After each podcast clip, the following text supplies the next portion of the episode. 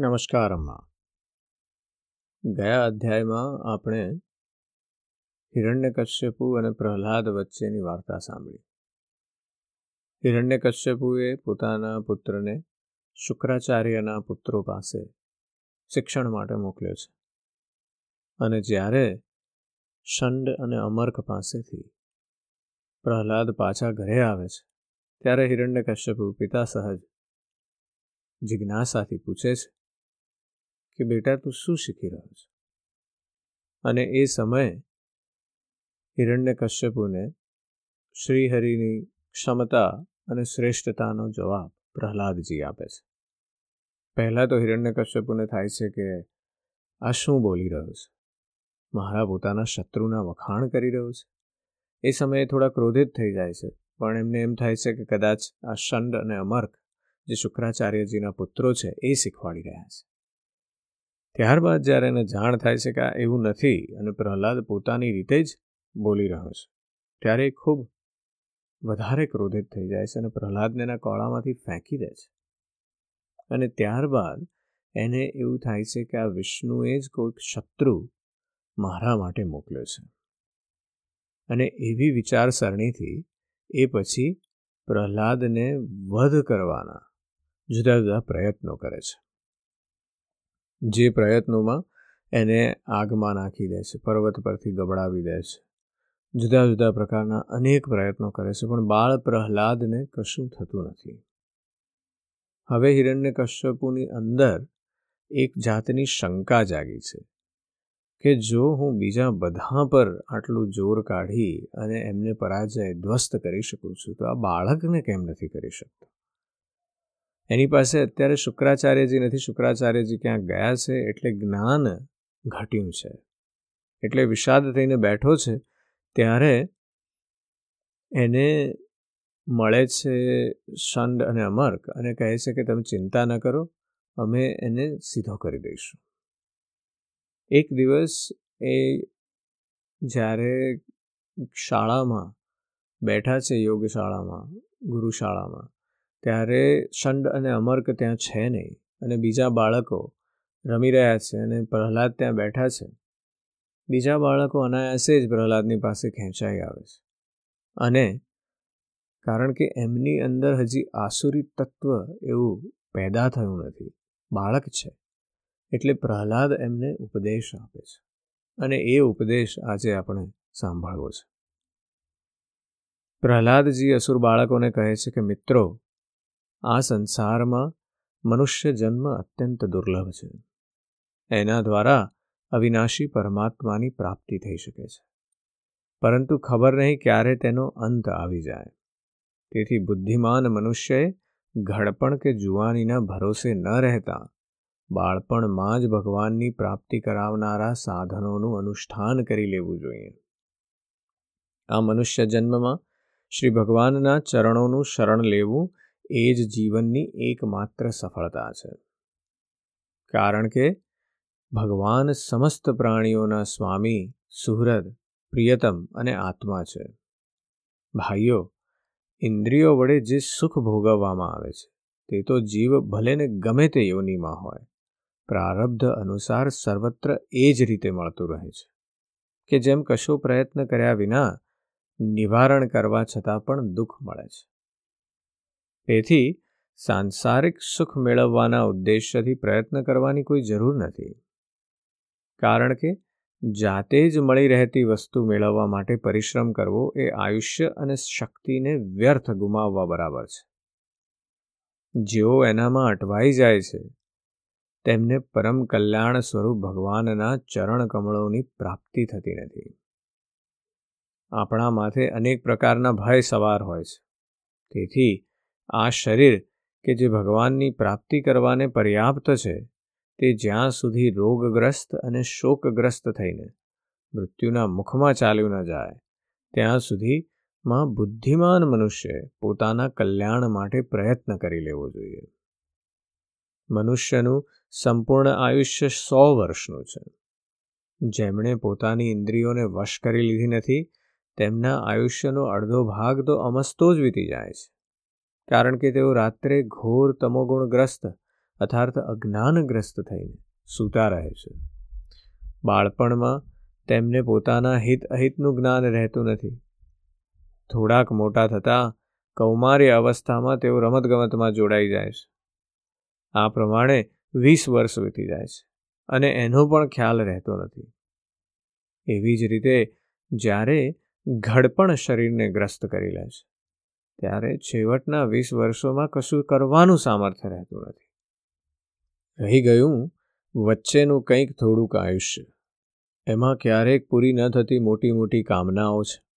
બળપૂર્વક પકડી રાખતો મોહ છે અને ઘરબારની તે આસક્તિ છે કે જેનાથી જીવ એટલો અટવાઈ જાય છે કે તેને કર્તવ્ય અકર્તવ્યનું કશું જ્ઞાન જ રહેતું નથી. આ પ્રમાણે શેષ આયુષ્ય પણ વીતી જાય છે. એ દૈત્ય બાળકો જેની ઇન્દ્રિયો વશમાં નથી. એવો કયો મનુષ્ય હશે કે જે ઘર ગૃહસ્થીમાં આસક્ત અને માયા મમતાના મજબૂત ફંદામાં ફસાયેલા સ્વયં પોતાને તેનામાંથી છોડાવવાનો પ્રયત્ન કરશે? ચોરો, સેવકો તેમજ વેપારીઓ પોતાના અત્યંત પ્રિય પ્રાણને પણ હોડમાં મૂકીને, જે ધનનો સંગ્રહ કરે છે અને તેથી જે પોતાના પ્રાણ કરતાંય વધુ પ્રિય લાગે તે ધનની લાલસાને ભલા કોણ ત્યજી શકે છે? જે મનુષ્ય પોતાની પ્રિયતમા પત્નીના એકાંત સહવાસ પર તેની પ્રેમસભર વાતો અને મીઠી લાગતી સલાહ પર પોતાને ન્યોછાવર કરી ચૂક્યો છે. ભાઈ બંધુઓ અને મિત્રોના સ્નેહમાં બંધાઈ ચૂક્યો છે. અને નાના નાના ભૂલકાઓની કાલી ઘેલી મધુર બોલી પર અનુરક્ત થઈ ચૂક્યો છે. તે ભલા આ બધાને કેવી રીતે છોડી શકે?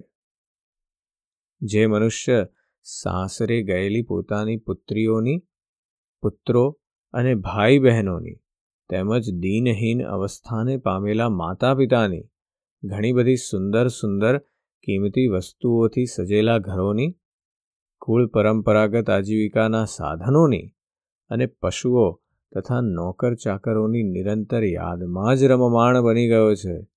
તે ભલા આ બધાને કેવી રીતે છોડી શકે?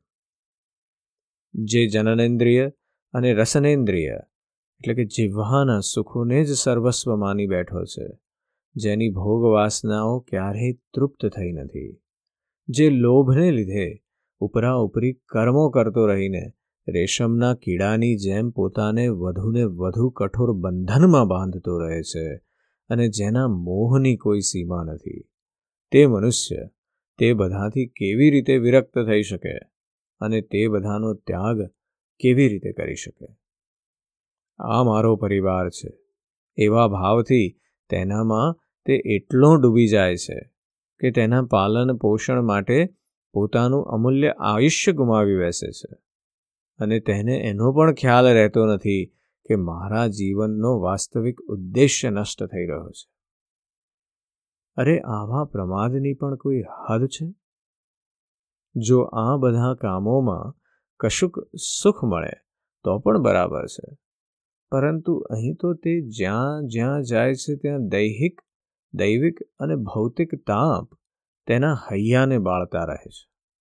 અને તેમ છતાંય તેનામાં વૈરાગ્યનો ઉદય થતો નથી. આ તે કેવી વિડંબના. કુટુંબની મમતાના ચક્કરમાં ફસાઈને તે એટલો ગાફેલ થઈ જાય છે તથા તેનું મન ધનના ચિંતનમાં હંમેશા એટલું તલ્લીન રહે છે કે તે બીજાઓનું ધન ચોરવાના લૌકિક, પારલૌકિક દોષોને જાણતો હોવા છતાં પણ કામનાઓને વશ નહીં કરી શકવાને કારણે ઇન્દ્રિયોના ભોગની લાલસાથી ચોરી કરી બેસે છે. ભાઈઓ, જે મનુષ્ય આ પ્રમાણે પોતાના કુટુંબીજનોના ભરણપોષણમાં જ વ્યસ્ત રહે છે, ક્યારેય ભગવાનનું ભજન કરતો નથી. તે વિદ્વાન હોય તો પણ તેને પરમાત્માની પ્રાપ્તિ થઈ શકતી નથી. કારણ કે પોતાના પરાયાનો ભેદભાવ રહેવાને કારણે તેને પણ અજ્ઞાનીઓ જેવી જ તમ પ્રધાન ગતિ પ્રાપ્ત થાય છે. જે કામીઓનીઓના મનોરંજનનું સાધન તેમનો ક્રીડા મૃગ બની ગયેલો છે. જેણે પોતાના પગોમાં સંતાનોની બેડી બાંધેલી છે. તે બિચારો દિનહીન, ભલે ને તે કોઈ પણ હોય, ક્યાંય પણ હોય, કોઈ પણ રીતે પોતાનો ઉદ્ધાર કરી શકતો નથી. માટે ભાઈઓ, તમે વિષયાસક્ત દૈત્યોનો સંગ દૂરથી જ છોડી દો અને આદિદેવ ભગવાન શ્રી નારાયણનું શરણ લઈ લો.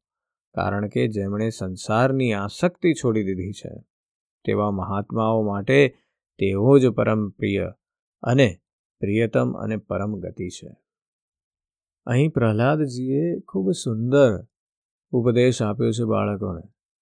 એ કહે છે કે જેમ જેમ તમે મોટા થતા જશો, એમ તમે સાંસારિક સુખના પાશમાં બંધાતા જશો. પહેલાં મિત્રો આવશે પોતે આવશો, ત્યારબાદ ફેમિલી પણ આવશે. પછી તમારું પોતાનું ફેમિલી ભાઈ ભાંડોની જગ્યાએ હવે પત્ની અને પુત્રો આવશે. અને એ બધાના ભરણ પોષણમાં એ બધાના કર્મોમાં તમે એટલા બધા અટવાઈ જશો કે તમે ભગવાનથી દૂર અને દૂર જ જતા જશો. અને આપણે જોઈ રહ્યા છીએ, પ્રહલાદજીનું કથન એ ખૂબ સાચું છે. પ્રહલાદજી બીજી વાત પણ એ કરે છે કે પહેલાં વીસ વર્ષ તમને ખબર જ નથી કે શું થઈ રહ્યું છે જીવનમાં. છેલ્લા વીસ વર્ષમાં તમે કોઈ સક્ષમ પણ નથી કે શું કરી શકશો.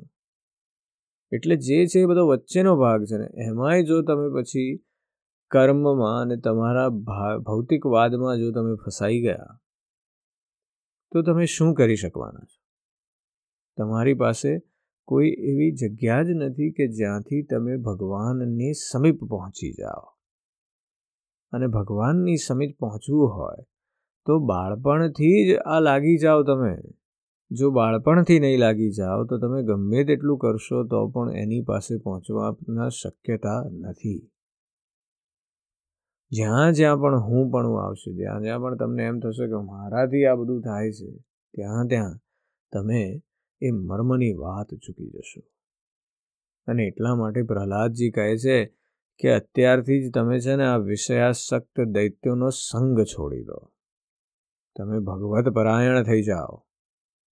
પ્રહલાદજી આગળ કહે છે કે, હે મિત્રો, ભગવાનને પ્રસન્ન કરવા માટે કંઈ ઝાઝો પરિશ્રમ કે પ્રયત્ન નથી કરવો પડતો.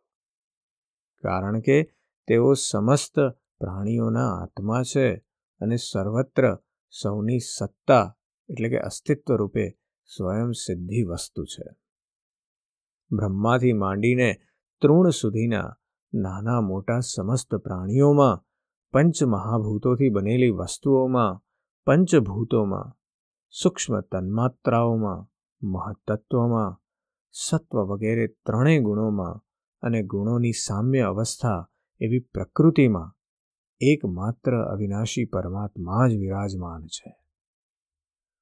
તેઓ જ સમસ્ત સૌંદર્ય, માધુર્ય અને ઐશ્વર્યની ખાણ છે. તેઓ જ અંતર્યામી દ્રષ્ટા રૂપે છે અને તેઓ જ દ્રશ્ય જગત રૂપે પણ વિદ્યમાન છે. તેઓ સર્વથા અનિવર્ચનીય અને વિકલ્પ રહિત હોવા છતાં પણ દ્રષ્ટા અને દ્રશ્ય રૂપે, વ્યાપ્ય અને વ્યાપક રૂપે તેમનું વર્ણન કરવામાં આવે છે. વાસ્તવમાં તો તેઓ એક જ રસ રૂપે સદા વિદ્યમાન છે. તેમનામાં આ બધો વિકલ્પ ભેદ બિલકુલ નથી. તેઓ કેવળ અનુભૂતિ સ્વરૂપ, આનંદ સ્વરૂપ, એકમાત્ર પરમેશ્વર જ છે. ગુણમયી સૃષ્ટિનું સર્જન કરનારી માયા વડે જે તેમનું ઐશ્વર્ય ઢંકાયેલું રહે છે તે માયાનું નિવારણ થઈ જતાં જ તેમના દર્શન થઈ જાય છે. તેથી તમે બધા પોતાના દૈત્યપણાનું આસુરી સંપદાનો ત્યાગ કરીને સમસ્ત પ્રાણીઓ પર દયા કરો. પ્રેમથી તેમનું હિત કરો. એનાથી જ ભગવાન પ્રસન્ન થાય છે. આદિનારાયણ અનંત ભગવાન પ્રસન્ન થાય તો એવી કઈ વસ્તુ હોઈ શકે કે જે ન મળે? લોક અને પરલોક માટે જે ધર્મ, અર્થ, કામની આવશ્યકતા દર્શાવવામાં આવી છે. તે તો ગુણોના પરિણામે અનાયાસે આપોઆપ જ મળવાના છે. આપણે જો શ્રી ભગવાનના ચરણામૃતનું સેવન કરવામાં પરવાયા છીએ અને તેમના નામ ગુણોનું કીર્તન કરવા લાગ્યા છીએ, તો પછી આપણને મોક્ષનીય શી જરૂર છે? આમ તો શાસ્ત્રોમાં ધર્મ, અર્થ અને કામ એ ત્રણેય પુરુષાર્થોનું પણ વર્ણન થયેલું છે. આત્મવિદ્યા, કર્મકાંડ, ન્યાય તર્કશાસ્ત્ર, દંડનીતિ અને જીવિકાના વિવિધ સાધનો આ બધાએ વિષયો વેદોમાં પ્રતિપાદિત થયા છે. પરંતુ જો આ બધા પોતાના પરમ પરમ પુરુષ ભગવાન શ્રીહરિને આત્મસમર્પણ કરવામાં સહાયક થાય, તો જ હું તેમને સત્ય અથવા સાર્થક માનું છું. નહીં તો આ બધા સાધનો નિરર્થક છે. આ નિર્મળ જ્ઞાન મેં જે તમને સમજાવ્યું તે ઘણું દુર્લભ છે. આ જ્ઞાનનો અગાઉ નર નારાયણ દેવે નારદજીને ઉપદેશ કર્યો હતો અને આ જ્ઞાન તે બધા લોકોને મળી શકે છે. જેમણે પોતાના શરીરને ભગવાનના અનન્ય પ્રેમી અને અકિંચન ભક્તોના ચરણ કમળોની રજથી નવડાવી દીધું છે. આ વિજ્ઞાન સહિતનું જ્ઞાન એ વિશુદ્ધ ભાગવત ધર્મ છે. આ જ્ઞાન મેં ભગવાનનું દર્શન કરાવનારા દેવર્ષિ નારદજીના મુખેથી જ સૌ પહેલાં સાંભળ્યું હતું. અહીં આપણને પ્રહલાદજીના જ્ઞાનનો સ્ત્રોત્ર કોણ છે એ પણ જાણવા મળે છે. એ નારદજી છે. એની સાથે એ જ્ઞાન પણ જાણવા મળે છે અને બહુ સુંદર રીતે, બહુ જ સુલભતાથી એમણે આપણી આગળ એક બાળકની સહજતાથી મૂકી દીધું છે. અદ્ભુત રીતે કીધું છે. એ કહે છે કે તમે જે કરવાના છો, અત્યારે જે બધા કર્મો કરી રહ્યા છો, એમાં જે ધર્મ, અર્થ અને કામની જે આવશ્યકતા છે, એ તો તમારી ત્યાં જે લખ્યું જ છે તમારા કિસ્મતમાં, એ તમને મળવાનું જ છે. એના વિશે પ્રયત્ન તમે કરશો વધારે, તો એ વધારેથી વધારે નથી મળવાનું, એટલું જ મળવાનું છે. એટલે તમારે અહીંયાથી સો મીટર દૂર જવું છે અને સો મીટર દૂર ચાલીને જશો. અને ત્યાં ચાલીને એ સમય પહોંચવાનું છે કે એક બે મિનિટ પછી તમારે, બે મિનિટ પછી સો મીટર દૂર પહોંચવાનું છે. તો તમે ચાલીને જશો તો પણ પહોંચી જશો. તમે દોડીને જશો તો પણ ત્યાં પહોંચી જશો. વહેલા પહોંચી જશો, પણ તમારે મળવાનું જેને છે એ બે મિનિટમાં જ આવવાનું છે. અને તમે ગાડી લઈને જશો તો પણ ત્યાં પહોંચી જશો, વહેલા પહોંચી જશો. પણ તમે ત્યાં પહોંચી ગયા પછી તમારે તો વેઇટ જ કરવાની છે. જ્યાં સુધી પેલું આવે નહીં ત્યાં સુધી વ્યક્તિ. એવી જ રીતે યથા યોગ્ય જે સમય આવે ત્યારે એ જે મળવાનું છે, મળી જ જવાનું છે.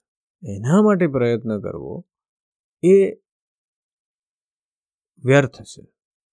એ જરૂરી નથી. અને એના વિશે પ્રહલાદજી કહે છે કે મોક્ષ તરફ પ્રયત્ન કરો, ભગવત ભક્તિ તરફ પ્રયત્ન કરો. એ અનાયાસે નથી મળતી તો આ મનુષ્ય દેહ મળ્યો છે એટલે કરી શકશો.